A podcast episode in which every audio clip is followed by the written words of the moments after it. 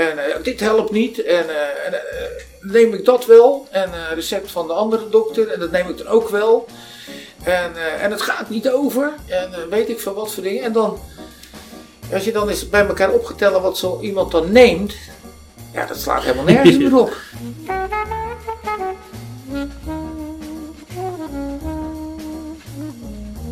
U luistert naar de Therapeut Podcast, een wekelijkse podcast waarin ik, Peter Voortman, openhartige gesprekken voer met therapeuten over hun professie, patiënten en zichzelf. Luister mee naar bijzondere, schrijnende en grappige verhalen uit de behandelkamer.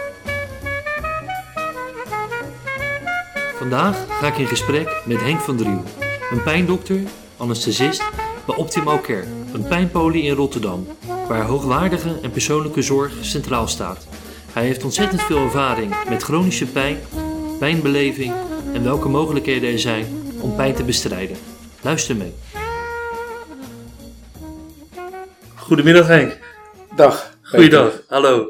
Ehm, je bent anesthesist in een pijnpolie. Ja, Wanneer kom je bij de pijnpolie? Nou dat is niet mijn beslissing natuurlijk. Dat gaat Mhm. altijd via, het is natuurlijk niet een primair eh, specialisme. Hè? Dus je komt bij een dokter, huisarts, fysiotherapeut, eh, specialist. Die hun probleem op dat moment opgelost hebben, maar blijft een pijnprobleem. Nou, dat zijn de momenten dat er gedacht wordt aan een pijnpolykliniek. En dus aan, eh, aan, aan dit soort klinieken of ziekenhuizen. Elke ziekenhuis heeft tegenwoordig eigenlijk wel een, eh, een, een pijnpolykliniek. En nou ja, dat zo, eh, zo loopt dat een beetje. En in het begin was dat eventjes aftasten van wat kunnen ze wel, wat kunnen ze niet. Kijk, pijn, pijndokters zijn eigenlijk anesthesisten. Dus die, Mhm. eh, dat, en dat vak heeft inmiddels drie takken. Hè? Dus anesthesie, daar is mee begonnen. Dus narcose geven op de operatiekamers. Eh, regionale blokkades prikken. Nou, daaruit voortvloeiend krijg je dan de pijn, pijnpatiënten hè, met verschillende blokkades of wat dan ook. En de intensive care. Nou ja, dat is meer de postoperatieve zorg voor patiënten. Dus dat vak heeft zich eigenlijk in drieën gedeeld, waarbij intensive care een apart specialisme is, subspecialisme is geworden. Mhm. En pijndokters is ook een apart specialisme. Dus je kan of het een of het andere doen met anesthesie erbij dan. Maar alle drie tegelijk lukt al niet meer. Nee? Nou, de regelgeving is eh, dermate eh, uitgebreid geworden met eisen hiervoor, eisen daarvoor. En je moet zoveel uur eh, tijd besteden aan het ene en zoveel aan, aan het andere. Ja, of dat allemaal eh, even wijs is, dat weet ik niet. Maar in ieder geval, je kan niet en intensivist en, eh, en pijndokter zijn. In mijn geval was ik dat tot voor een aantal jaren geleden. Mhm. Totdat ik moest beslissen eh, of intensivist of pijndokter. Nou, ik heb voor het eh, laatste gekozen. En waarom? Nou, was niet een hele keiharde reden. Dat was, ik vind beide eh, onderdelen leuk. Alleen ik vind eh, p- intensive care is erg protocolair. Ja, ja. En, eh, en als pijndokter heb je toch wat meer eh, contact met, eh, met patiënten. Op een IC liggen ze aan een beademingsapparaat. Of eh, ben je ongeveer de derde dokter die, eh, die een keer langskomt. eh en eh, wordt hoofdzakelijk door ik weet niet hoeveel dokters en verpleegkundigen behandeld. Is minder persoonlijk dan met de pijn. En nou had ik dat van mezelf vroeger nooit gedacht hoor. Dat ik dat, eh, dat, ik dat leuk zou vinden. Mhm. Maar inmiddels bevalt het me wel. Misschien ook en dat het in mijn nadagen is. Dat zou nog kunnen. Iets milder geworden. nou ja, zo zou je het kunnen zeggen. Ja. Toen ik medicijnen ging eh, studeren, dan wilde ik alles worden behalve huisarts en eh, Mhm. psychiater of dat soort dingen. Dat zijn dingen die, eh, die dat, ja, dat, zat veel praten en dat, dat leek me helemaal niks. Mhm. Vandaar dat ik ook de anesthesie ingegaan. Dus natuurlijk veel handvaardigheid, maar toch ook een heleboel theorie. En die combi ligt me eigenlijk wel. Ik ben niet iemand die de hele dag achter een bureau wil zitten en, eh, en, en, en eindeloos zit te praten. Ja, en zodoende groei je ergens in. Ik wist ook van tevoren niet dat ik eh, de pijnbehandelingen ging doen, maar op een gegeven moment ben je bezig en het groeit en het groeit en het groeit. En van eerst deed ik het een dagje in de week, toen twee dagen. Ja, nu, nu doe ik het 100%. Ja. Ja. Maar geen psychiater willen worden, of in ieder geval niet. eh, Nou, maar- nee, nou, psychiater, ik vind, eh, nou ja, dat heeft andere redenen, maar Ja, ik ja. zou geen psychiater willen worden, Mhm. sowieso niet. Mhm. Maar eh, kijk, de benadering van pijnpatiënten heeft natuurlijk wel iets psychologisch. Ja. Hè, het is natuurlijk niet zo dat je als een of andere botte, botte boer, specialist, allerlei pijnbehandelingen kan doen. Dat werkt niet. Hè, er moet natuurlijk wel een beetje eh, empathie zijn voor het vak, voor de patiënt vooral. En eh, ja, ik denk dat dat heel belangrijk is. Kijk, het vervelende, nou het vervelende eh, van pijndokters is dat, ze, dat de patiënten pas komen als ze elders klaar zijn. Dus je bent bij de orthopeed geweest, of bij de chirurg, of je hebt een vorm van kanker. En ja, het, het houdt dan misschien een keer op in de toekomst. Ja, en dan ben jij eigenlijk de laatste dokter. Ja. Dus je krijgt in feite een selectie van een selectie, waarbij anderen nog niet eh, zo ver gekomen zijn. En dat, en dat maakt het een beetje eh, ingewikkeld vaak. Dan moet je toch een beetje mee blijven denken en dan moet je toch een zekere empathie voor die mensen hebben. Want anders kan je zeggen, nou mevrouw, het is niet gelukt, meneer, dit was hem. Ga maar. Ja, maar waar moeten we ze dan naartoe? En dat is, het grote, dat is de, de grote vraag. Ja, stuur me naar de huisarts. Ja, maar die, die, die heeft Ja. Die heeft mij al verwezen, snap je? En dat maakt het vak niet altijd even makkelijk. En zodoende komt er al een automatisme in dat je multidisciplinair moet werken, dat je moet teruggrijpen op andere dokters, dat je met z'n allen een, eh, een probleem moet eh, aanpakken en niet als enig pijndokter of als enig chirurg of Mhm. fysiotherapeut. Het is een gezamenlijke actie en wie het eh, doet, dat maakt niet uit. Wie het initieert ook niet, als je maar het resultaat aan het eind van de gang positief zou kunnen zijn.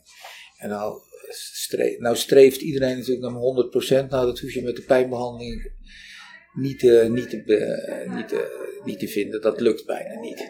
Dat is gewoon te lastig. Maar acceptabel, beter, verbeterd. Kijk, eh, laten we nou de rugklachten nemen, Mhm. wat een heel groot gedeelte is van, van de pijnpatiënten. Nou, eh, ik denk dat half Nederland last van zijn rug heeft, maar die hoeft natuurlijk niet allemaal naar de pijnpolie. Nee. Dus die kunnen met fysio, met een paracetamolletje, met bepaalde oefeningetjes, kunnen ze ook een heel eind komen. Nou, ik zeg altijd van nou, als we u nou in die groep krijgen, dan, eh, dan is dat toch prima.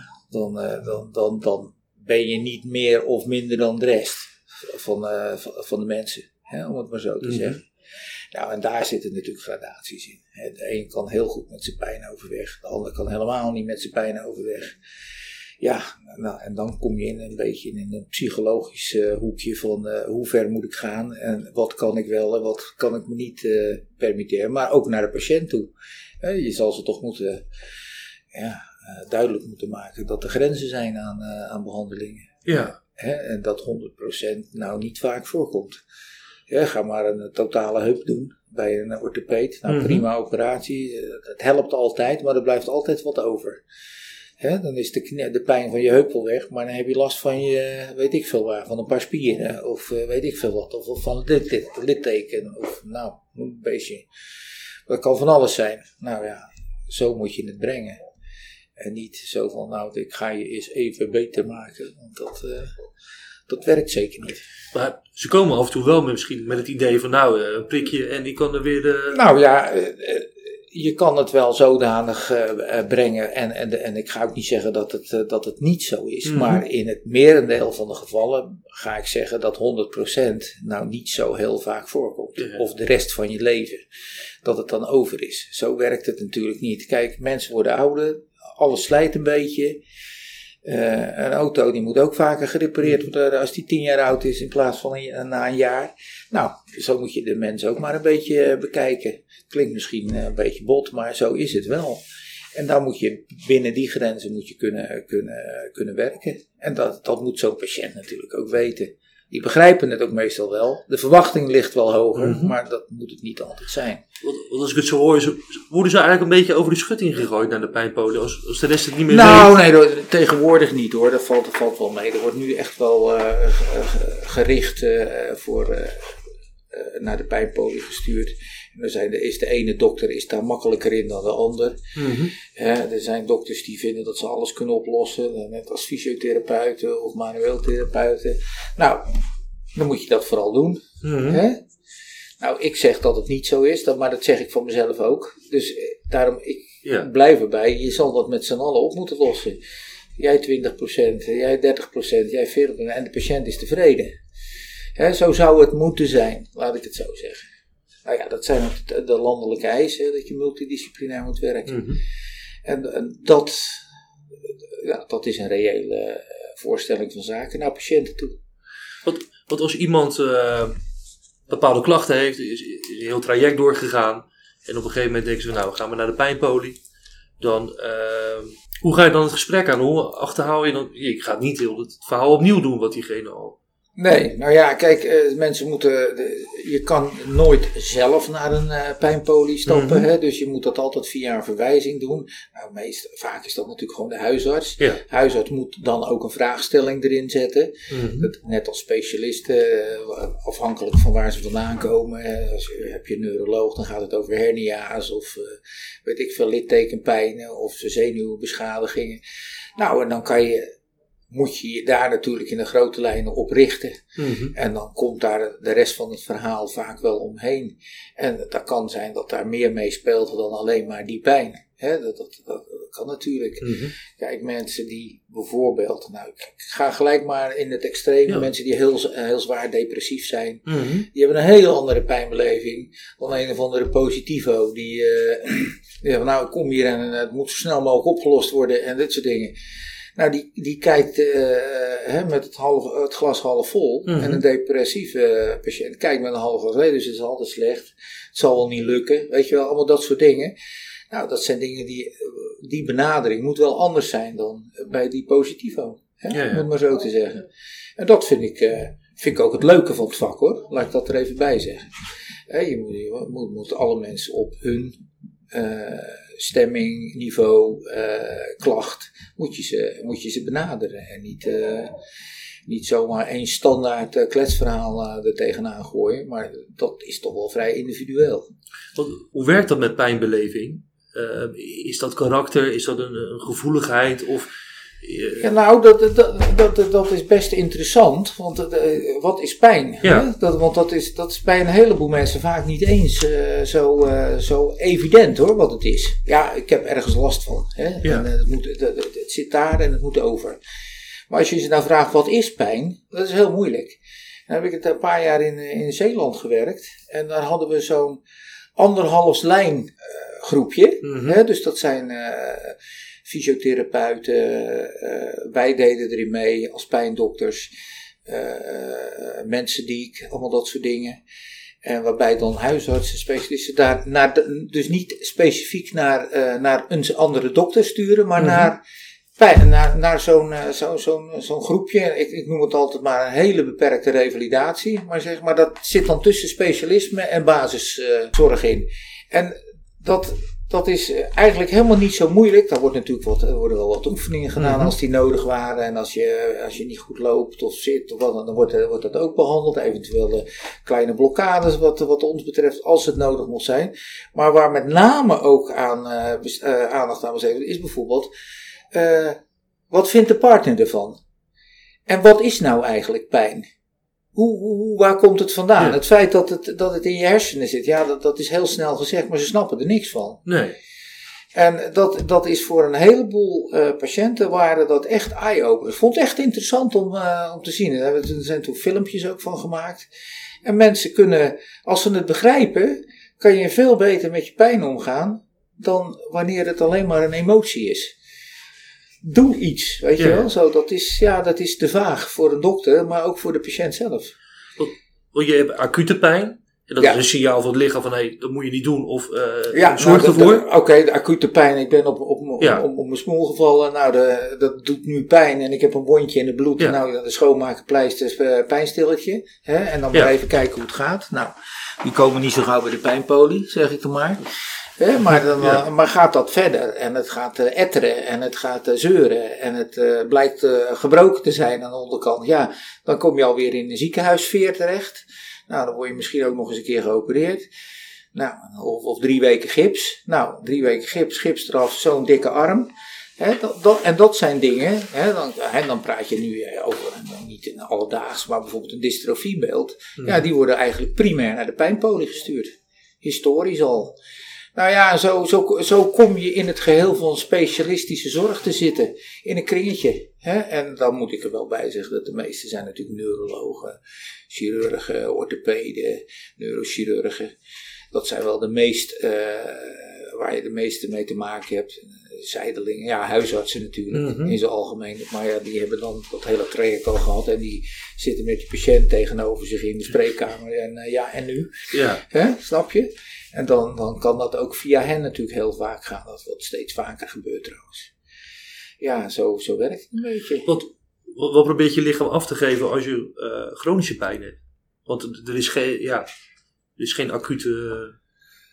Ja, ja je, je, krijgt een soort uh, demping van het hele systeem. Hè? Dat, uh, kijk, als mensen heel, uh, heel erg ernstige pijn hebben, dan moeten ze pillen hebben en dan moeten ze dit Mhm. hebben, en dan moet er geprikt worden en dan moet er dit en een fysio en manueel en alles en nog wat.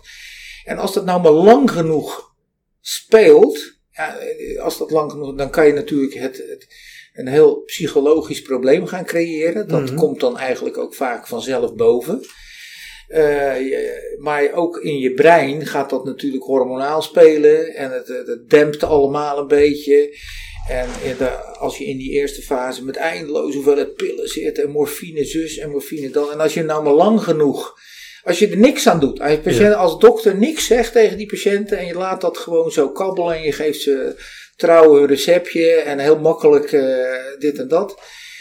Dan gaan ze vanzelf met allerlei dingen stoppen. Dan zeggen we, dan komt vanzelf, als, stel ze blijven dan om wat voor reden dan ook, zie je ze een jaar niet, maakt niet uit wat. Dan komen, nou dokter, ik ben met die uh, medicijnen gestopt, werkt toch niet. Ja. Ik zeg, wat heb je ervoor in? Niks.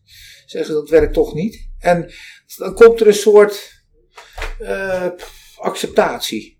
En dat is eigenlijk wel een belangrijk uh, onderwerp, onderdeel. Hè? Als je dat hebt, dan, Mhm. dan heb je het eigenlijk half gewonnen, je pijn. Dat is een goed teken. Ja, vind ik een goed teken.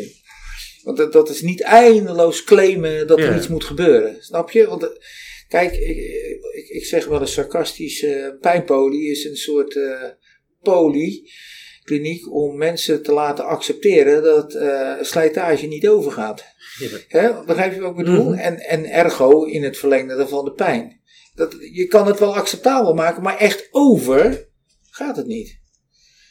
En dat, uh, nou, dat moet je niet in het begin zo zeggen. Nee, dat dat zijn zo gelijk weer weg. Hoor. ja, Maar in Ja. sommige gevallen, in de meeste gevallen, is het succes helemaal niet zo slecht hoor. Moet ik eerlijk zeggen.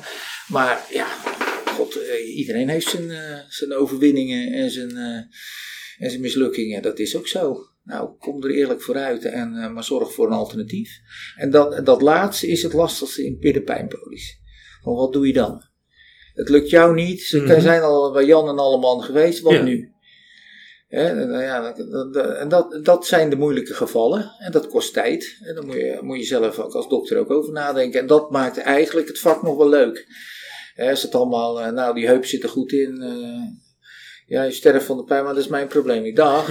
Hè, want ik heb mijn werk gedaan en Mhm. hij is niet geïnfecteerd, die heup. Die laten we lekker zitten. En eh, zo, zoek het maar uit. Hoef je nooit meer bij aan te komen bij die orthopeed als het over die heup gaat. Ja. Maar, maar het probleem is er. Nou, en, da- en daar zit vaak de grote, daar zitten de grote problemen. Want zeg je wel eens tegen iemand van ja, sorry, maar hier moet je gaan mee leven. En, dan, en dat- het dan niet eigenlijk niet draag, draag, eh, draagbaar is. Nou ja, dat, als het niet draagbaar is, dan ga je natuurlijk naar extreme pijnbehandelingen. Hè? Ja. Dus je- kijk, dan, dan, eh, ik, ik, ik zeg nooit, eh, er is niks. Dat vind ik zo'n slechte opmerking, zou ik zelf ook niet willen Nee. horen. Hè, dus ik probeer wel altijd iets te bedenken. En eh, nou ja, ik, ik heb altijd eh, voor mezelf gedacht van als ik nou pijn doe, dan wil ik ook alles kunnen.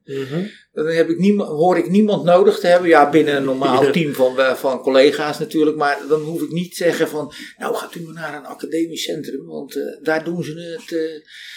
daar doen ze het veel beter, weet je wel. Dan, dan, Mhm. dan zou ik het hooguit doen of zeggen van, nou we gaan maar eens kijken wat die zeggen. Hè? Ja. Vraag maar eens een mening. Een second opinion. Een second opinion. Ja. Ja. daar kan je het dan voor gebruiken. Maar om nou te zeggen van, eh, zou jij dat of dat willen doen? Want dat heb ik toch al gedaan. Snap je wat ik bedoel? Mhm. Dat zou ik dus niet willen.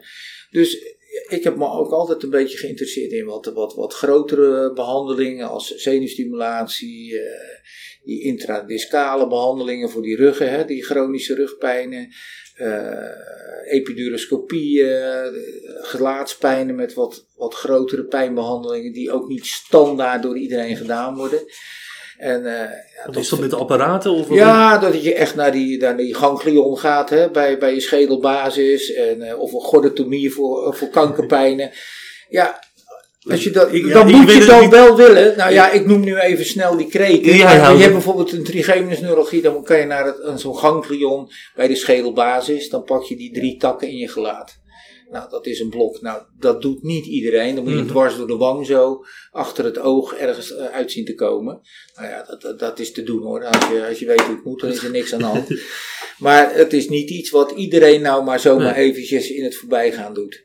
En dat geldt hetzelfde natuurlijk voor, eh, voor bijvoorbeeld mensen met hele ernstige eh, pijn bij kanker. Hè, die ook nog niet zo lang te leven hebben. Mhm, Daar heb je bepaalde blokkades die je hoog in de, in de nek doet. mhm.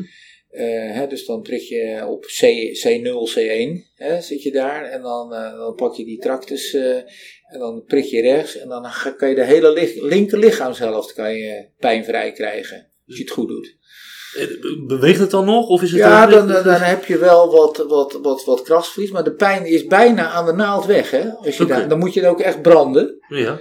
Dus dan, eh, en dan, als je dat goed richt en het, het zit goed, dan, als ze opstaan, is die pijn weg daar. Dat klinkt Waar- als een wonder, toch? Ja, dat klinkt als een wonder, maar het is ook, A, is het bij patiënten die slecht zijn, Ja.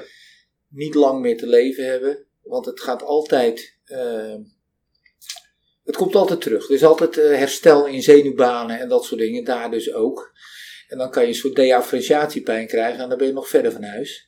Dus je moet altijd, iemand met een beperkt leven, zou je dit soort behandelingen kunnen aandoen. Zo, zo moet je het eigenlijk zien. En, en hoe lang gaat dat met? Hoe lang? Een half jaar max. Dus nou ja, kijk, als je dat wil Ja. doen, dan moet je, ja, dan moet je je daar eh, natuurlijk voor, eh, dan mo- moet je je natuurlijk een beetje in trainen. Ja. Hè? Allemaal dat soort dingen. Nou ja, dat wil ook niet iedereen. Nou, dat heb ik dan altijd wel gewild. Maar is dat experimenteren? Of, Nee, nee, nee, nee, experimenteren. Nee, nee, nee. Dit zijn natuurlijk, dat zijn eh, reguliere behandelingen. ja. Alleen, ja, er zijn er niet veel die het doen. En in absolute aantallen zijn er ook niet heel veel in het land die het eh, doen. Want, zijn meestal een paar eng dan? dokters. Of, eh, Ja, het, het, het, het- ja, het is ook een beetje een enge, enge behandeling. Je ziet Ja. natuurlijk wel in dat ruggenmerg ja. Ja. te- te- hoog, hoog in de nek. Want als dat fout gaat, dan is het... eh, Ja, nou zo erg is het nou ook weer niet, maar je kan wel, dus, er zijn wel complicaties eh, denkbaar. En, eh, maar goed, eh, voordat je nou aan zoiets ik, ik, kom nou met een extreem Ja, voorbeeld. maar je kan bijvoorbeeld eh, mensen die, die, die, die bijvoorbeeld te veel morfine gebruiken. Hè. Ja. Dan, dan krijg je voor iedereen over je dak van ja, wat moeten we met die morfine? Ja. ja hij heeft zoveel pijn. Ja, dus dan, ga je, dan moet je een hele apotheek aan andere medicatie gaan proberen om te kijken om iemand van de pijn af te krijgen of van de morfine, mhm. wat dan niet lukt. Nou, maar ondertussen ontzettend veel bijwerkingen van die morfine kunnen niet meer naar het toilet. Ze zijn slaperig, ze, ze kunnen niet goed plassen. Weet ik wat, al die dingen, Mhm. misselijk, slechte eetlust, van alles en nog wat. Nou, dan kan je bijvoorbeeld ook morfinepompen implanteren. Ja, dus dat Mhm. zijn van die slangetjes in je, in je ruggenmergvocht, waar je dan een pomp in je buikwand krijgt, waar je hele kleine hoeveelheden morfine eh, kan geven. Dat is eh, een eh, tweehonderdste van een normaal tabletje, Mhm. zeg maar, met hetzelfde effect. Dus dan ben je je bijwerking voor een groot deel kwijt. Hè, want het bijwerking zit in de hoge doseringen, natuurlijk. Ja. Dus of je nou iemand eh, 300 milligram morfine geeft, of je geeft 1 milligram per dag, dan kan je je wel voorstellen dat eh, met hetzelfde pijnstillende effect, dan kan je je wel voorstellen dat het, dat, dat natuurlijk qua bijwerking natuurlijk dramatisch anders is. En dan wordt er gewoon een pomp geïnstalleerd Ja, dan die wordt geeft dat, ja, ja, die, daar, beetje zit, ja daar, zit een pomp, daar zit een pomp in met een reservaatje. Mhm. Waarbij je dan gemiddeld één keer in de zes weken dat reservoir weer moet vullen. Zo weinig zit daarin. Hè? Mhm. Maar dan kunnen ze die zes weken, krijgen ze continu, 24 uur per dag, krijgen ze wat morfine eh, ingespoten in dat ruggenmerg. Nou, dat kan eh, jaren goed gaan. Ja. Dus eh, nou wordt dat niet heel veel gedaan. Maar het, het, het is bijvoorbeeld een voorbeeld van Mhm. mensen die echt, waar je echt iedereen zegt, ja nou ik weet het niet hoor. Maar wel een probleem zijn. Ook voor, voor zichzelf, maar voor de omgeving. Maar, voor- maar, maar in zijn algemeenheid wordt er geen goede oplossing bedacht. Ja, dan kom je in dit soort extremen. vind ik op zich wel, eh, wel reuze interessant. Ja. En eh, nou ja, dat, eh, en, en met die morfinepompen, ja, je hoeft niet alleen morfine te geven, je kan er een hele cocktail in stoppen. hè, Mhm. van allerlei andere soorten stofjes die er zijn. Zo zijn er ook van die pompen voor spasmen. Hè, dat is eigenlijk een beetje een andere tak van de pijnbehandeling. Maar men- ki- kinderen of mensen na een, een CVA of geboortetrauma die echt zo eh, zitten, dan kan je, die, eh, kan je bepaalde stof ook via zo'n pomp in het ruggenmerg volgens mij. Ja, die dan ineens dit kunnen. Terwijl ze alleen maar zo zitten. Met Wauw. eens eens een Ja. grote kramp. En je geeft het als test. eh, en die armen, die, eh, dat spasme valt eruit. Dat, is, dat zijn natuurlijk waanzinnig interessante Ja, dingen. En waarom doen ze dat niet meer? Nee, die wordt, dat, wordt, dat wordt nog wel steeds gedaan. Hè? Maar, dat, dat- eh, als niet, niet uitzondering. vaker? Nou, weet je, in absolute zin zijn dat er natuurlijk ook niet zo heel veel. Hè? Mhm. Die, die zo'n pomp hebben. Maar dat, dat, eh, in bepaalde ziekenhuizen doen, doen het echt wel. Hè? Dus hier in de regio is, is het Erasmus is nu een centrum Mhm. geworden. Nijmegen. Ja, en daar wordt eigenlijk het hele land mee eh, gedekt. Hè? Dus er is een heel mobiel team die en, naar die mensen gaan. Want die zijn natuurlijk ook, die komen niet op de fiets naar je toe. Of eh, de- het is een halve volksverhuizing om ze naar een Ja. ziekenhuis te krijgen. Nou, die, er zijn van die mobiele situaties, dat, dat, dat ze die pompen gaan, gaan, gaan vullen thuis en dan dat soort dingen. Ja, ik vind het een fantastische ontwikkeling. Ja. En dat wordt steeds meer eh, mooier eh, opgezet natuurlijk met dit soort dingen. Maar zoiets zou bijvoorbeeld niet bij in, de gehandicaptenzorg kunnen eh, bij. Omdat je gewoon, omdat je zo Ja, nou je ja, hebt al veel onderhoud dus, nodig. ge- die gehandicaptenzorg, dan is het de vraag van. Ja. Het zijn natuurlijk vaak ook gehandicapten die dat Ja. hebben. Hè? Dus eh, kijk, het is natuurlijk niet, niet voor iedereen geschikt. Nee. Hè? Je moet dat ook echt uitgebreid uittesten. Er zijn tabletjes van, van dat spul. Misschien, dan, dan weet je al, heb je al een beetje een hint of het wat doet. Dan moet je dat helemaal, dat hele proces gaan testen. En dan moet je ook gaan besluiten van willen we zo'n pomp in zo Mhm. iemand zetten. Hè? Want, eh, ja, maar dat zijn natuurlijk ook mensen die in de gehandicaptenzorg zitten. Dus Mhm. met, met, met geboortetraumata Ja. en eh, weet, weet ik veel wat. Of wat voor eh, CVA's en, en dergelijke. Ja. Maar hoort, is allemaal onderdeel van de pijnbehandelingen. En als, er, als, er, als de pijn eerder psychisch is, of eh, kan het zo zijn, hij heeft eh, psychische pijn of trauma's, eh, fysieke uitwerking, pijnlijke uitwerking. Vast wel. Ja, ik ben ervan overtuigd dat het zo is. Kijk, het is, dat, dat, dat, dat zei ik in het begin ook al Ja. een beetje. Ja, de, de, de psyche is natuurlijk wel belangrijk voor hoe iemand met zijn pijn omgaat. Dat, ja, dat, dat, dat kan soms de meest dramatische, rare beelden hebben. Mhm. Kijk, dan kan je natuurlijk eh, allerlei pijnbehandelingen doen tot je een ons weegt, maar dat gaat natuurlijk niet werken. Hè, dus dan heb je ook een psychiater eh, nodig, of een psychiatrisch team, of een opname en dat soort dingen. Die, die, maar die horen er ook wel bij in, Ja. in een eh, multidisciplinair. Dan laten we dan zeggen dat we beginnen met psychologie, maar dan, dan kom je vanzelf wel in het traject van ja, jongens, dit, dit wordt hem niet. Maar dan, dan heb je wel een traject waar je wat mee kan. Hopelijk. Maar dat zijn, dat, eh, ja, binnen de psychiatrie, ja, je weet het zelf, dat zijn ellenlange behandeltrajecten. Eh, ja, en, en dan is het ook maar de vraag, hoeveel succes ga je daarmee halen? En hoe, hoe stevig is de balans voor zo iemand als, het, eh, als je zoiets kan doen? Maar mensen kunnen, ook, mensen kunnen bijvoorbeeld ook gek van de pijn worden. Ja, Maar je kan ook zo gek zijn dat, dat je met de pijn niet omgaat. Hè? Dus Mhm. het, het, het, het, het gaat het werkt van twee kanten. Hè? Dus dat, eh, het, het komt natuurlijk heel vaak voor dat mensen, ja, die, die, die kunnen er gewoon niet meer tegen. Die worden gek. Ja, en dan gaan ze zeggen, en dan, dan heb je categorie erop, ja, maar dat is psychisch dit. Ja, maar wel veroorzaakt door dit. En dan kan je vervolgens ook zeggen van ja, trauma is niet zodanig dat, je, dat er een, zo, een dergelijk gedrag aan de andere kant tegenover hoort te Mhm. staan. Hè. Er, er moet er gewoon een discrepantie zijn tussen de pijn en het gedrag. En, hè, en dat is wederkerig. Ja, dat is altijd dat is, dat is moeilijk. Maar daar kom je niet in een eerste gesprekje uit hoor. Nee. Dan, dan heb je die mensen wel even gezien, tenzij er al een gericht. Als ze natuurlijk op een pijnpolygoon zijn, ze natuurlijk al her en der geweest. Dus Ja. je hebt vaak wel al een, een beetje richting eh, van hoe het, hoe het zou moeten zijn of kunnen zijn. Maar dat, eh, dat, dat zijn natuurlijk wel interessante casus eh, om, eh, om, om, om hopelijk te kunnen behandelen natuurlijk. Want heeft je serotonine level of je regulatie iets te maken met hoe je pijn ervaart? Ja, dat is, al, die, al die stofjes hebben daar wel mee te maken. Hè? Ja. En of dat nou precies op het, het pijn eh, zelf is, Mhm. dan is het wel op de psyche of op de, op de, hè, de manier waarop je zelf reageert. Ja, dat kan van alles zijn natuurlijk. Maar die stofjes hebben wel degelijk eh, effect. Kijk maar naar hoe die, eh, hoe die antidepressiva werken. Ja.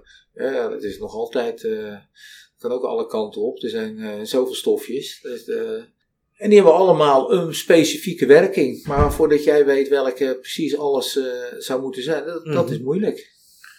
Ja, want hoe, hoe ga je zo'n gesprek aan? Of hoe, zit daar een, een stappenplan in van, nou, ik ga van het ene naar het Nou ja, als je het over antidepressiva hebt. Hè, Of, en- of gewoon en- überhaupt iemand komt met iets. anti- antidepressiva Ja. en neuropathische pijn. Hè? Ja, Dat ligt allemaal heel dicht bij elkaar. Eh, die, die stoffen zijn ook, eh, die, die, die, die, die werken ook op elkaar. Hè? Dus voor neuropathische pijn worden vaak antidepressiva gebruikt. En dan zeg ik er altijd bij, nou we nemen de meest, eh, waar ik het meeste vertrouwen in heb, hè, zeg ik dan Mhm. maar. Nou oké, dan gebruik ik die. Maar als je eh, leest de bijsluiters van die stofjes maar, eh, de, de, de, het aantal bijwerkingen zijn groter dan, het, dan de werking van het spul. Ja. Hè? En sommige is het verschrikkelijk gewoon. Ja, als je daar overheen kan stappen en je hebt ze niet, dan is het een prima middel. Mhm. Want het zijn natuurlijk vaak toch middelen die je niet eh, drie weken gebruikt. Een, depressie, een depressie is, is vaak jaren. Mhm. Of in ieder geval, laat ik zeggen, hij kan, eh, een half jaar is het vrij hevig en dan heb je nog een hele tijd medicijnen nodig. Misschien als een onderhoudsdosis. Dus je moet er ook wel tegen kunnen. Mhm. Als, fysiek eh, moet je er natuurlijk geen schade van oplopen. Ja, en dan, en dan is het vaak van, ja, dan is het een soort trial and error. Hè? Dan gebruik je die waarvan jij denkt dat dat moet werken. Mhm. En eh, ja, dan blijkt het dan niet te zijn. Nou, dan ga je kijken van, nou ja, sorry. En dat zeg ik dan ook wel tegen je. Er zijn er een stuk of wat. En eh, dan moeten we maar kijken welke wel iets doet en welke iets niet. En soms is het een combinatie van een paar. Hè? Dat, dat is tegenwoordig ook helemaal in. En dan gewoon twee of drie, maar dan lage doseringen. Ja, want al die hoge doseringen, dat is het op een gegeven moment ook niet. Dan geef je, ja, dan geef je ze eigenlijk de bijwerkingen van, Ja. de, van, van de medicijnen. Ja, als je erg veel geeft. Dan, dan zit er wel een antidepressief effect in, maar je, je, je, je komt ook 12 kilo aan in, in twee maanden. Hè, om maar eens wat te noemen. En dan werkt het wel, maar ondertussen word je moddervet. Nou ja, het is dan vocht. Maar, hè, dus dan, dan schiet het zijn doel ook weer voorbij. Dus daar moet je ook naar kijken. En dan zijn kleine doseringen vaak veel beter. En dan denk je, goh, nou, ik neem zoveel medicijnen, eh, ontbijt je dit. Maar ja, dat is ook om de bijwerkingen ergens weer vandaan te halen. Hmm. Want daar wordt natuurlijk best veel aandacht aan besteed. En terecht overigens. De- al dat spul voor, voor dit soort ne- zenuwpijnen. Je krijgt wazige ogen, je bent slaperig, eh, of je wordt juist eh, hyper, of weet ik veel wat. kan van alles zijn.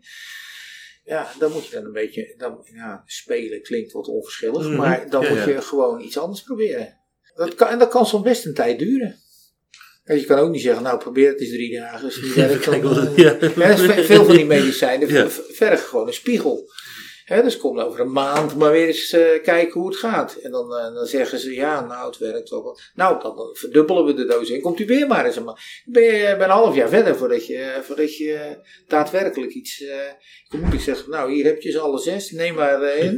En we gaan er stu- successievelijk eentje uittrekken. En als het minder gaat, is dat Ja. je kan het van twee kanten benaderen. Mhm. Dus dat zijn van die, eh, dingen, ja, dat moet je gewoon eh, netjes in overleg doen. En dat kan in feite natuurlijk ook een huisarts, maar dan Mhm. moet je dat met die huisarts overleggen. Zullen we het zus en zo doen? En eh, ja, en, en mensen ook een beetje in de gaten houden dat ze ook niet ongemerkt te veel nemen. Hè? Of, Mhm. eh, of een beetje, ze moeten natuurlijk een beetje, een beetje eh, medicatietrouw zijn. Dat is ook zo'n onderwerp wat tegenwoordig erg. maar dat geldt voor dit soort antidepressiva. Nou, ik neem er nog maar eens eentje.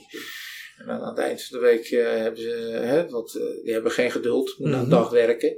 Maar met morfine is het natuurlijk nog erger. Voor dit soort dingen. Dat, want mensen die, die gaan ze her en der vandaan Ja. halen. Hè? Dat- dus ze- pakken zien- een receptje bij de Ja. huisarts, ze pakken een receptje hier en een receptje bij de maagdarm. Nou, ik heb de, de meest eh, rare associaties gezien. En dan, en dan wordt het een soort detectivebureau, hè? Van waar komen, ze, waar, waar komen die recepten allemaal vandaan? Ja. Ik had heel recent had ik er nog eentje. Die eh, werd ik door de apotheek gebeld. En die mevrouw had al eh 14 recepten van eh fentanylpleisters gehad van mij over een tijdsbestek van 14 maanden. Met een, met een nep eh, handtekeningetje van mij uit het Ja. van 15 maanden geleden. Ik zeg, dan ben je nu pas achtergekomen. Je ziet toch zo dat het, dat het, dat, dat het een fake is. Ja, dan gaat het moeilijk. En dan komen ze vijf minuten voor tijd. En dan moeten ze het snel hebben. En Ja, eh, ja. zo gaat het dan. Ja, ja, die zijn... Nou, het, Ja. het is, het- ik vind het vervelend. Want met even gemak kan je een klacht krijgen van, eh, Mhm. van, van, de, van, de KNMG. Of van de farmaceuten en weet ik veel wat. Van, van, eh, dat heb je niet goed in de gaten. Maar ik wist het niet eens. Ik heb die patiënt keer gezien. En vervolgens zijn ze doorgegaan met mijn receptje. Nou, dat is ongelooflijk. Ja, dat is wel Dat is wel de meest eh, ernstige die ik gehad heb. Maar ook mensen die op zes, zeven verschillende plaatsen. En op een gegeven moment zo leep zijn. Wetende dat, eh, dat, het, eh, dat, het, dat regio's zijn hè, voor apotheken. Mhm. Dan gaat ze bijvoorbeeld in Zwolle gaan ze naar de apotheek. Ja. Met een receptje. Of in, in Alkmaar. Zo, zo, zo gaat dat helemaal. Het is echt Is dat verslaving of is dat wel een Ja, nou, combi. combi? Ja, Kijk, verslaan, wat is verslaan? Dat is, Ja. dat is ook een, een, een karakter, hè? ja, ja. heb ik het idee. Kijk, kijk, je- deels wel verslavend. Het hangt het ook een beetje af van wat voor medicijnen je dan krijgt. Sommige dingen zijn ook eerder verslavend dan, eh, dan, dan andere morfinepreparaten. Maar ja, nee, dat, eh, dat, kan, dat kan een combinatie zijn. En eh, ja, die mensen moeten gewoon opgenomen worden. Eh, En gewoon naar een Jellinek of eh, weet ik veel wat. eh. Want zie je veel zelfmedicatie? Ja, als je overal bent geweest met bepaalde klachten en eh, ja, niemand kan het nog vinden. Er zijn er al veel mensen die ook zelf gaan eh, experimenteren. Ja, nou die zijn er. Ja. Maar die, dat zijn meestal, dat- dat- daar hangt een karakter aan hoor. Ja, Zo, Er moet iets gebeuren, weet je wel, Mhm. zo. En dat die dan in een week tijd in vijf verschillende, bij vijf verschillende dokters langslopen. Mhm. En eh, dit helpt niet. En, eh, en eh, neem ik dat wel. En eh, recept van de andere dokter. En dat neem ik dan ook wel. En, eh, en het gaat niet over. En eh, weet ik van wat voor dingen. En dan, als je dan eens bij elkaar opgetellen wat zo iemand dan neemt. Ja, dat slaat helemaal nergens meer op. ja. Hè? Dat is, dat, die doen maar wat. Paracetamol, ik neem er wel 12 eh, keer 12 gram per dag. Ja, je mag er maar 4 per, gram per dag. Ja, dan- doe je wel iets fout. Ja. Ja, maar ik kreeg dat, ja, van drie verschillende dokters. Hè, snap je? En, Ja. Maar daar denken ze dan ook niet meer over na. Hè? Het moet over. ja. Het moet weg. Ja, en dat is een karakter waar je zegt van, nou denk eens even na, doe eens even een stapje terug. Ik denk nou, eh, of je nou logisch bent, ja of nee. Ja. En Dan is het een soort opvoeding, hè? als het over medicatiegebruik is. Dan moet je het gewoon een beetje netjes uitleggen. En dan snappen ze het ook wel. Maar dan zitten ze in zo'n zo'n cirkeltje van het wil niet en ik, ik heb zo'n pijn. En dat kan ook eh, best hoor. Bijvoorbeeld Mhm. mensen met een hele acute hernia, die, die kunnen barsten van de pijn. Of gordelroos in die acute fase. Mhm. Nou, dan weten ze niet waar ze het moeten zoeken. En dan eh, alles wat eh, op, waar pijn voor staat, dat, Dat, eh, dat gaat naar binnen. ja. Nou, ja, kan ik me wel voorstellen. Dan Want, want toch wend, wendpijn. Hè? Wendpijn. Ik denk het wel, tot op zekere hoogte. Ja. Ja. Daarom zeg ik, er Ja. zit ook een beetje een, een, een, een, psychische reactie op pijn. Mhm. Dat, dat, dat zie je zelf. eh, nou ja, kijk, kijk je naar een gemiddelde voetbalwedstrijd, dan worden ze bijna doodgeschopt elke keer. Ja. En als je maar naar die knie kijkt, hè, dan liggen ze al te kreunen en met hun benen in de lucht. En eh, of ze werkelijk eh, zes kogels in hun borst hebben gekregen, dat is meer dan ergelijk. Mhm. Nou, dat is theater. Ja. Nou, als je zo theater speelt buiten het voetbalveld, Mhm. ja, dan ga je, ga je raar met je pijn om. Mhm. Kijk, daar is het gespeeld, want er moet een gele kaart uitgelegd Ja. worden, dat begrijp ik allemaal wel. Maar, eh, en, maar je kan ook zo zeggen, ah, jee, de pijn zeg, en loopt weer door. Die, die, die relateert nog een beetje. Want is de, de focus op de pijn verergert de pijn. Ja, als je er eindeloos, en als je er ook druk over gaat lopen maken, hè, Mhm. zo van, ach, maar dit hou ik niet uit, dit hou ik niet uit, weet je wel, zo Ja. op die manier. En soms helpt gewoon een slaaptabletje. Nou, als je echt pijn hebt, dan helpt een slaaptabletje niet hoor. Dan heb je gewoon pijn. ja. En dan blijf je gewoon wakker.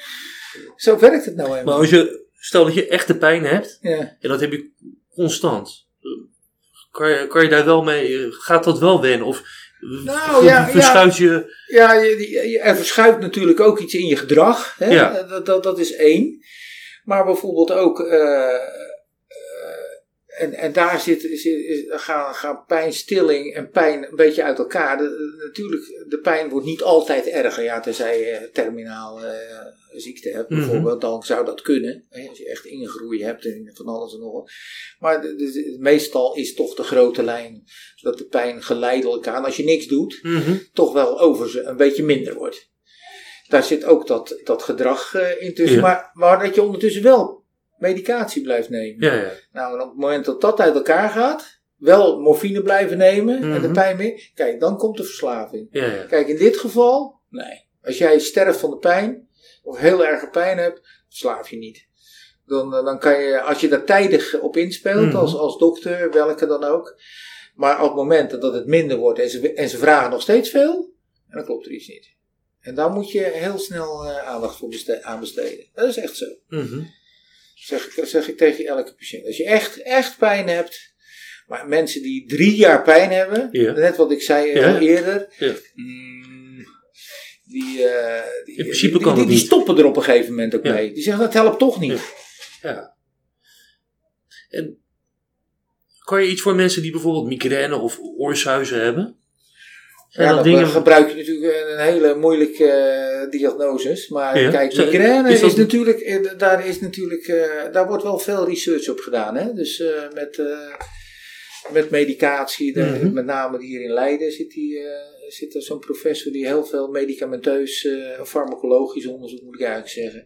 En die beweert dat, dat er een keer een, eh, een, eh, een medicijn komt voor de migraine. Maar goed, dat is, eh, op dit moment het wordt in het algemeen toch, toch vrij multifactoriële eh, oorzaak voor gevonden. Maar nou ja, de- dat is de theorie. En dat Mhm. zou het mooiste zijn, één pilletje klaar. Ja, En, eh, maar daarnaast krijg je dan ook nog dat traject van die spierspanning in je hoofd en dat soort dingen. Dus tegenwoordig wordt vrij veel met botox gewerkt bij de neuroloog hè, voor die migraine. Hè, dus die injecties hier bij je wenkbrauwen. Maar inmiddels hebben ze al een, een, een hele tekening van je schedel gemaakt. Dat er op 30 plaatsen een klein beetje botox gegeven moet worden om migraine te behandelen. ja. Hè, om, maar, om maar eens wat te noemen. Ja. Dus dat zijn dingen die. eh, er zal best wat komen Mhm. voor, voor de toekomst. En je had nog een andere. Oorsuizen. Oorza, ja, dat, dat wordt heel veel research op gedaan. Ja. Ook in België. Maar daar is nog niet echt, eh, nog niet echt een, een, een hele basale oorzaak. Ja, het is een soort eh, afleiding, zeg ik maar. Oké. Dus Dus als het je- is, geen, eh, het is geen beschadiging die je kan nou zien. ja, er is niet een concrete be- be- beschadiging. Waar je zegt van kan ik daar wat mee? Ja. Hè? Of hoe kan ik dat behandelen? Dat is nog steeds niet echt een, een hele goede oorzaak. Maar er zijn, je, dan krijg je zo'n ja, van die alternatieve behandelingen Mhm. met, eh, met geluid of een, een, een, een gehoorapparaatje. Om, om maar die, om maar die, om maar die eh, afleiding van dat piepje te krijgen. En het is, het is nooit genoeg hoor, maar, Mhm. maar het is draaglijker. Ja. En, en ook mensen, eh, als je de hele dag maar bezig bent en zelf eh, praat en als je zodra je stil gaat zitten en een tukje Ja. wil gaan doen, of, dan, dan komt het op. Dan, dan, dan gaat, het zich, gaat het weer overheersen. Of s'avonds als je in je bed gaat liggen. Heel veel mensen zetten dan een, een, een geluidsbandje aan. Ja. Dat, dat ze afgeleid worden. Dan is het een beetje ge- gelijk zoals met pijn.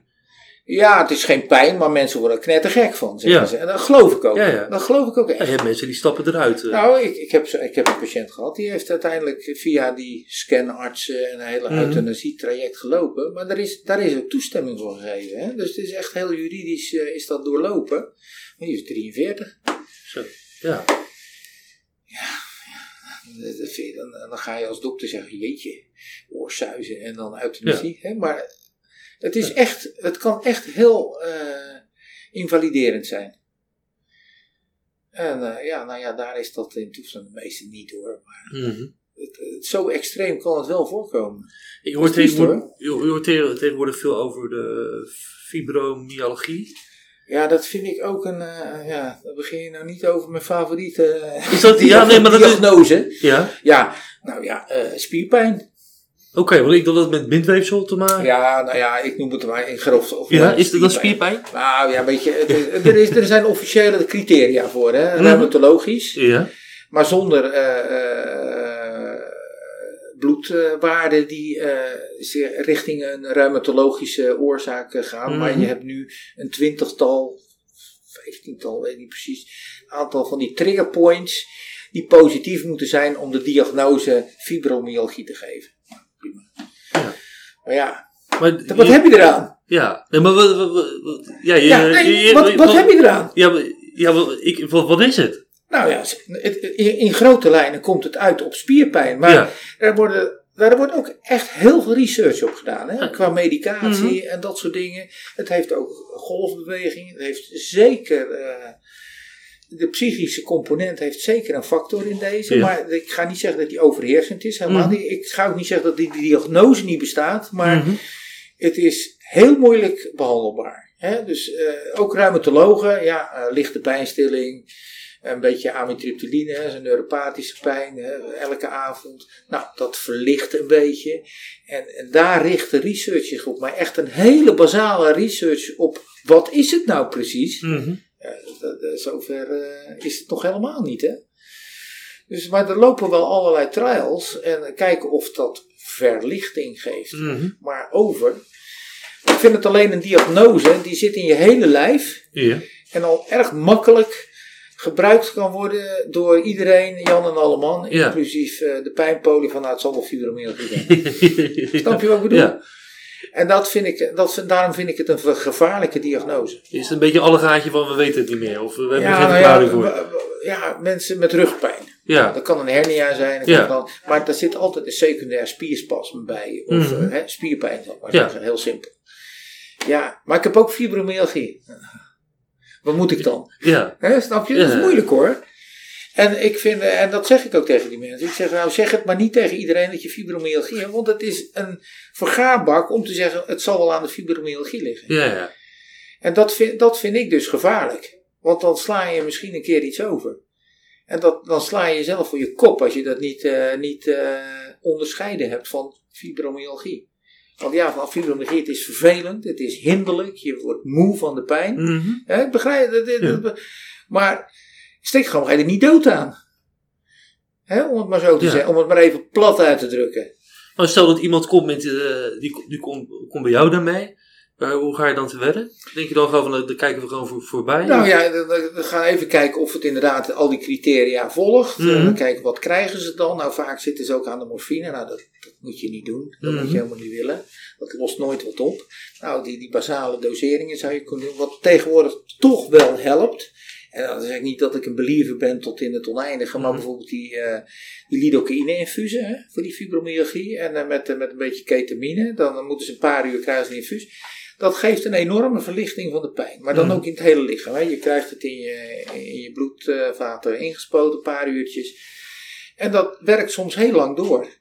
Kijk, als ze elke week moeten komen, dan schiet het zijn doel ruimschoots voorbij. Ja. Maar als je bijvoorbeeld één keer in de vier maanden of vijf maanden toch wat verlichting krijgt voor die fibromyalgie, dan zeg je van nou ja, dan is dit voor, voorlopig maar even de optie. Als we niet verder komen. Dan heb je hier verschillende mensen eh, rondlopen. Ja. En dan komen ze eens in de zoveel tijd. Ja. En, hoe, en hoe lang werkt En- dat? Dat Nou ja, dat wisselt. Kijk, als, Ja. elke, als ik het elke week moet doen, dan gaat het niet door. Mhm. Dus we proberen het Ja. in ieder geval drie keer. En dan kijken hoe het gaat. Dan elke keer probeer ik het er weer een weekje uit te stellen. Eens kijken Mhm. hoe dat gaat. Nou, de een die, eh, die, die, die, die zijn na drie dagen, nou ja, het helpt even. En dan eh, ben ik weer terug. Maar Ja. nu, eh, ik heb er nu toevallig, vandaag had ik er eentje. Die zei, nou het gaat wel goed eigenlijk. Ik stel het maar even uit. Ik bel wel als het nodig is. Nou, dan zeg Ja. ik van, prima toch? Nou ja, maar dat, dat is ook een soort eh, trial and error. Probeer het maar. Mhm. Want veel alternatieven zijn er op dit moment niet. En ik vind eh, morfine voor fibromyalgie weer een hele slechte eh, therapie. Want ja, daar kom je dan ook niet vanaf. Ik, tenminste, ik ken weinig patiënten die van hun fibromyalgie afkomen. Dat bestaat het al lang eigenlijk? Nou, weet je, dat wordt automatisch dan een keer een, een diagnose. Hè? Ja. Bij, bij, de, bij, de, bij de reumatologie iets van die naam. Kijk, je, je moet er een beestje een naam geven.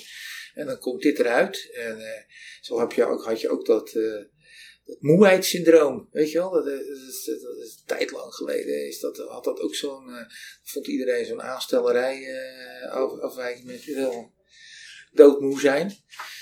Ja, daar is wel inmiddels enig substraat uh, gevonden dat er toch wel iets is wat, wat toch ook wel de, dit soort dingen veroorzaakt. Mm. Maar om nou te zeggen, er is een goede therapie. Nee. Mm. Maar ja, dan ga je daar een myalgische encefalopathie, werd het genoemd, op, de ME heette dat toen. Nou, en dan zo, kom, zo komen dit soort diagnoses de wereld mhm. in. Ja, uh, nou ja, uh, het heeft een naam, maar dan, dan houdt het ook verder wel op. Maar tegen de tijd dat er dan een diagnose komt, en als die diagnose dan ook in het hele traject van diagnoses komt te staan, in, internationaal, mm ja, dan gaat er ook wel research op, op plaatsvinden. En dat is natuurlijk wel belangrijk. En is er een bepaald gebied wat je zelf super interessant vindt, waar je zelf onderzoek of in ieder geval waar je, nou, waar je extra naar, kijkt? Wat, wat, wat, ik zelf leuk vind, nou ja, ik, vind in zijn algemeen vind ik alles wel, wel prima. Mhm. Maar als ik, eh, wat ik eh, zelf leuk vind, is bijvoorbeeld zenuwstimulaties. Dus, die elektrodes in de rug voor allerlei vormen van, van pijn. dingen. Dat, dat vind ik leuk. Dat, dat, dat doe ik al meer dan twintig jaar. En dat, uh, nou ja, die ontwikkeling is enorm. Hè? Vroeger had je één, uh, één draadje wat je in die rug kon stoppen en, uh, en een kastje erop. Zo'n kast. En nu wordt het allemaal sophisticated. Er zijn tien verschillende merken, verschillende soorten stimulaties in het ruggenmerg en dat soort dingen. Ja, dat vind ik wel, een, vind ik wel iets waar ik, wat mijn speciale interesse heeft, laat ik het zo zeggen. Dan krijg je, dan krijg je een uh, apparaatje. Dat kan, ja, dan krijg, je, dan krijg je, het is een pacemaker, zeg ik ja, letterlijk. Ja. Ze worden ook gemaakt bij, uh, bij de firma's die voor het hart uh, pacemakers maken. Alleen, mm -hmm. het draadje gaat niet naar je hart, maar het gaat in je rug. En daar kan je op stimuleren. In, op ruggenmerk. En zo'n stimulatie, is dat een, een, trilling of een shock? Of een, een stroompje. Een stroompje. Ja, het is echt letterlijk een batterij. Waar je, en dat, dat zijn elektroden, daar kun je met 8 of 16 of zelfs 32 puntjes, kan je dat hele ruggenmerg zo'n beetje aflopen. En dat, net zolang dat je het goede gebied hebt wat je moet stimuleren. En dan, eh, dan hoop je dat je. En dat, ja, dat gaat er in principe voor jaren in. Oké. Dus dat kan je gewoon laten zitten. En dan, dan, dan kan je dag in dag uit aan laten staan. En ja. tegenwoordig heb je dan nu die uh, oplaadbare batterijen. Hè? Dus dan, uh, kijk, als je heel veel, 32 punten, als je heel veel moet stimuleren, dan moet je heel veel opladen, zeg ik ja. altijd. Uh, kijk, vroeger had je zulke batterijen, zo'n ja. zo dikke knol in je buik. en, dan weet ik en nu zijn het van die kleine ronde dingetjes. Mm -hmm. Maar ja, je kan je wel voorstellen, als ze kleiner zijn, moet je ze ook vaker op, opladen. Ja. Kijk, ja, elk voordeel heeft zijn nadeel en dit soort dingen. Ik ben een soort van Tesla die... Uh... ja, nou ja, eigenlijk wel. Moet je even aan de stekker. Ik zeg altijd, doe, doe, dat maar bij uh, goede tijden, slechte tijden. Dat is toch een waardeloos programma. oh, maar de, nou, is dat mogelijk? Je, je, je kan het uitwendig doen, hè? Ja, ja, ja, Dan, dan moet je gewoon zo'n band om. En met zo'n, uh, dus, dan ga je maar in het stopcontact zitten. En, en, dat zorgt ervoor dat de pijn. Uh, ja, dan kan je die pijn echt onderdrukken. Hè? Dat, het gaat om zenuwpijn natuurlijk. Hè? Dus niet uh, een versleten knie of zo. Of, mm -hmm. of, dat soort dingen. Daar werkt het niet op. Maar echt op zenuwpijn, ja, dat, dat kan goed. Dat kan heel goed werken. Ja. Van, van, van, als de pijn zeg maar 100 is, waar, kan je dan naar, naar 90? Nou, je gaat je moet dat altijd, het is een, vrij dure business. Hè? Ja. Dat gaat al gauw 20, 25.000 aan materiaal in. Mm -hmm. Je moet altijd een proefperiode doen van 1, 2, 3, in België is het een mm -hmm. maand zelfs. Dat wisselt per, per land bijna. En in die periode moet jij aan kunnen geven hoeveel pijnreductie je hebt. Ja, als je minder dan 50 pijnreductie hebt, gaat het ding er niet in. Uh, dus je moet uh, zo 75% moet je wel uh, pijnreductie krijgen. En dan, dan ga je definitief zo'n batterij plaatsen. Niet eerder. En, Want als je 30%, ja. ja, kijk, als mensen heel veel pijn hebben, nou voor 25% doe ik het. Ja, ja maar de, de, dan weet ik wel dat ik een maand later over die 75 die resteert nog, nog ga praten. blijf je bezig. Ja, ja dan blijf je bezig. Ja. En, en het, het kost een hoop geld. Ja. Maar de, de, je hebt van die, van die, uh, van die uh, reken. Uh, je kan mensen elke drie maanden een prik geven. Ja. Of je geeft ze eindeloos hoeveelheid medicatie. Ja. er is wel uitgerekend dat als je op goede indicatie, hè, mm -hmm. zeg ik dan altijd maar. Hè, je kan wel lukraak zo'n ding mm -hmm. insteken, maar het moet wel echt goed zijn. dan, dan eh, is die, dat, zo'n batterijtje na drie jaar is die eh, economischer dan eh, de rest. Oké, dus je hoeft Dan ga je zelf- verdienen, hè? Dus, eh, Ja. hè? dus dan, eh, dan de, de kosten lopen dan omlaag. Mhm. En dan, eh, dan zijn het de batter- is de batterij goedkoper dan de medicijnen. Dus je hoeft zelf niet een afweging te maken van nou, deze persoon lijkt mij het waard om... Nee, nou eigenlijk niet. Hè? Maar, Nee. dus dat, maar dat Ja. zijn ook, dat zijn ook bewezen dingen. Hè? Dus, en een verzekeraar nou, gaat er mondjesmaat mee, mee, mee, mee, mee. In dit Mhm. geval gewoon vanwege de prijs ook. Ik kan me ook wel voorstellen. Je moet daar ook geen waterhoofd van maken. Dat Nee. iedereen zo'n elektrode in zijn rug krijgt. ja. Dat, eh, dat werkt gewoon niet. Dat was vroeger in Amerika dus wel. En die hebben de markt ook verpest. Die, die, die dokter stopte lukraak eh, drie, vier elektrodes erin. En die werden betaald voor de proefperiode. Ja, ja, ja, dat is een goede En en dan werkte het niet. ja. En dan, eh, ja, er ging nog niet de helft, eh, de, de- meer dan de helft ging er alweer uit, want het werkte niet. Ja. Maar dan hadden zij hun geld op binnen. Ja. Eh, Zo, Ja. na mij de zondvloed. Kijk, hier moet je zodanig indicatiestelling doen, dat als jij het doet, Mhm. dan, dan moet je 95% scoren. Hè? Als die erin gaat, dan, dan na de proefperiode, dan is van, van de 50 zijn er één of twee die niet doorgaan. De rest wel. ja. Kijk, dan, dan, dan doe je gericht. Dan doe je op Mhm. goede indicatie die dingen erin. Maar je krijgt ook niet eerder betaald. En de, de financiën voor die dingen zijn ook helemaal niet zo eh, interessant voor dokters hoor. Hier. Nee. In Amerika wel, maar hier niet. Ja, in Amerika inmiddels ook niet. Want die hebben, het, die hebben zichzelf zo eh, in hun voeten geschoten. En terecht door in dit geval, vind ik ook. En eh, je kan wat dat betreft, hier word je er ook niet rijk van als je dat doet. Maar ik vind het wel in het hele traject van Mhm. pijnopties, vind ik dat er wel bij horen. ja. Het moet er mogelijk zijn, maar je moet niet in de beginfase met over dat soort dingen gaan beginnen. Mhm. Dat is onzin. ja, ja. Dat is echt onzin. Want, wat, wat, waar begin je mee? Nou ja, maar, maar alle basale dingen. Voor mij part eerst met, eh, met de fysio en een pilletje en een eenvoudig eh, zenuwblokje of eh, eh, weet ik veel, een tensapparaat. Het, kan, het, kan, het Ja. hoeft allemaal niet helemaal in- heel ingewikkeld te zijn. Of een soort revalidatietraject. Of, eh, psychologie kan natuurlijk ook al vrij vroeg eh, een factor zijn. Het hoeft allemaal niet zo, zo indrukwekkend gelijk te zijn. Dat is helemaal niet nodig. Maar ja, je moet natuurlijk altijd met zo min mogelijk zoveel mogelijk resultaat halen. Om dan al gelijk met een, met zo'n kastje voor 25.000 aan te komen. Dan denk ik van ja, dat schiet niet op natuurlijk. Dat werkt niet. Ja, misschien werkt het wel, Mhm. maar dat maakt het allemaal wel heel duur. En het is al heel duur. Ja. Hè? Dat, Dus en, eh, wij, wij sturen wel eens mensen door eh, Ja. naar jullie. Dat zijn dan vaak mensen die hebben heel veel pijn, lang pijn, echt problemen. En ja. dan komen ze hier en eh, dan krijgen ze een prikje en dan, en dan is het gewoon weg. Nou, dan is het weg, maar dan houden dan, meestal komt Henk zelf mee hè, Ja, met zijn patiënten. En dan zeg ik, van, nou normaliter eh, maken wij dan even controle. Ik wil wel weten wat je Ja. doet, want anders dan is het ook zo'n anoniem gebeuren. Ik wil Mm. even gauw een naald erin en wegwezen, dat, daar hou ik ook niet van. mhm. Maar goed, dan houden, houden Henk en ik, Henk en Henk, houden dan even de Ja. contact of het wel of niet goed gaat. En dan, eh, dan kunnen we dat zo vrij gericht behandelen. Ik vind dat een hele prettige manier van werken hoor, overigens. Laat ik dat er even bij zeggen. Het zou overal moeten komen. Maar ja, mensen komen ook van, eh van heinde en ver hoor. Dus het is niet altijd even makkelijk om dat allemaal te, te organiseren. Maar dat, dat, zo hoort het wel te zijn. Ja, ook multidisciplinaire feiten. Maar zouden mensen eerder naar de pijnpolie moeten dan eh, nu? Ja, ja, ja, weet je. Zitten jullie aan de verkeerde kant van de... Van de, van de, van de... Nou keten, ja, dat, zeg dat maar. hoeft voor mij. Nee, Nee. nee. dat, dat hoeft niet. Het is, het is meer. eh, ja, weet je, het, het, het, het, het wordt al bekender, zeg maar. Er zijn Mhm. relatief weinig mensen die nog nooit van een pijnpolie hebben gehoord. Mhm. Maar om nou te zeggen van stuur ze nou maar heel snel naar de pijnpolie. Nou, nou ja, god. eh, je komt van een andere dokter, die moet er toch ook wat kunnen. Ja. Hè, dat, Ja. dat, eh, ik bedoel, ik ga ook niet op de stoel van een KNO-arts zitten of Nee. eh, weet ik veel wat. Maar je kan het wel gecombineerd vaak doen. En, en dat, dat, dat werkt vaak wel. Hè, dat is met de Mm. fysio vind ik bijvoorbeeld manueel therapeut. Ja, vind ik, daar kan je heel goed samenwerken. Hè, bijvoorbeeld mensen met een simpele SI-klacht. Nou, het, het is simpel, maar het is wel een tergend vervelende pijn. Ja, hoe, eh, oefenen lukt ook niet.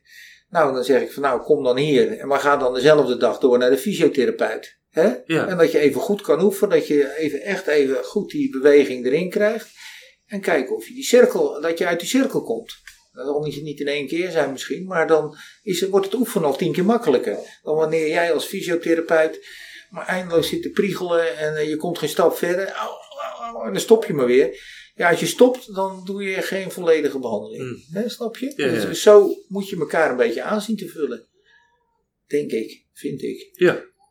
Het werkt ook niet altijd, maar het, zo hoort het wel te zijn. Het moet, het moet geen solo-praktijk zijn dat je, dat je alleen maar in je eentje loopt eh, te, te, te, te, te behandelen. Waarom zitten jullie eigenlijk niet in een, eh, in een gezondheidscentrum? Nou, gezondheidscentrum. We zaten voorheen in het park, hè? Ja? Bij de, bij de Parkmedische... Parkmedisch Centrum zaten we. Maar Mhm. toen, toen groeiden wij daar een beetje uit. Mhm. Dus toen zijn we hiernaast gezeten, omdat de contacten verder wel goed zijn. Mhm. Ja, nu, nu zijn we zelfs alweer pra aan het praten of we toch niet terug moeten. Ja, weet je, Ja. dat zijn van die continu processen. ja. Ik zit liever ook in een grotere groep. Maar de contacten zijn vrij makkelijk. Hè? Ja. Dus, dus in dat opzicht, kijk, als je nou een jaar bestaat en je gaat dan ergens buiten zitten, dan ben je een anoniempje. Mhm. Wij, wij zitten hier natuurlijk 13 jaar of zo hier ongeveer. Ja, iets in die richting. Ja, dan heb je ook wel een soort eh, eh, band met her en der hier in de regio. Dan Mhm. werkt dat ook wel. Maar het zou mooier zijn als je, als je direct over kan steken van de ene deur naar de andere Ja. deur van de gang. Dat is, dat is mooier. En wij zijn per saldo eigenlijk alleen maar hier begonnen. Ja, 13 jaar geleden omdat de wachtlijsten zo lang waren. In ziekenhuizen is dat, eh, was het toen 8, 10 weken om even 5 minuten te praten en geen behandeling. Dat is nu nog eh, vrij veel Ja, en, dat is nog steeds voor. Ja. En dat gaat niet naar beneden. En dan ben je eindeloos bezig voor, eh, voor een simpel dingetje. Mhm. En toen hebben wij gezegd, nou ja, als je, als je iemand de, de, de, de macht geeft, zal ik het maar noemen, om, om het zelf te regelen, zoals hij wil dat het eh, moet gebeuren, ja, dan kan je het met één, twee weken af. Ja. Nou, hier zit het wel af en toe niet eens op drie, maar goed, eh, over het algemeen is het één, twee weken. Ben je heel, Ja. kan je heel snel hier zijn. Nou, dat is, en, en dan, als je geluk hebt, ook gelijk behandelen. Nou, dat is voor een heleboel mensen eindeloos gaan zitten wachten. Hè, van dan ben je bij de, de- bij de dokter geweest, nou, hij gaat behandelen. Ja, acht weken verderop. Ja, ja. Ja, dat schiet niet op. Ook, ook voor je werk, eh, als, je, als je een baan hebt en je moet acht weken op je behandeling gaan zitten wachten. Ja, er zit toch ook niemand. eh Nee, dat dan- schiet toch niet op? Nee, en dan, en dan ben je er ook niet gelijk. Dan, nee, dan- de- hè, ja. dus, dus is het ook sociaal-economisch is, heeft het wel een functie dan om gewoon Mhm. wat sneller eh, geholpen te worden. En eh, ja, dat, dat, dat heeft zijn waarde ook wel eh, bewezen.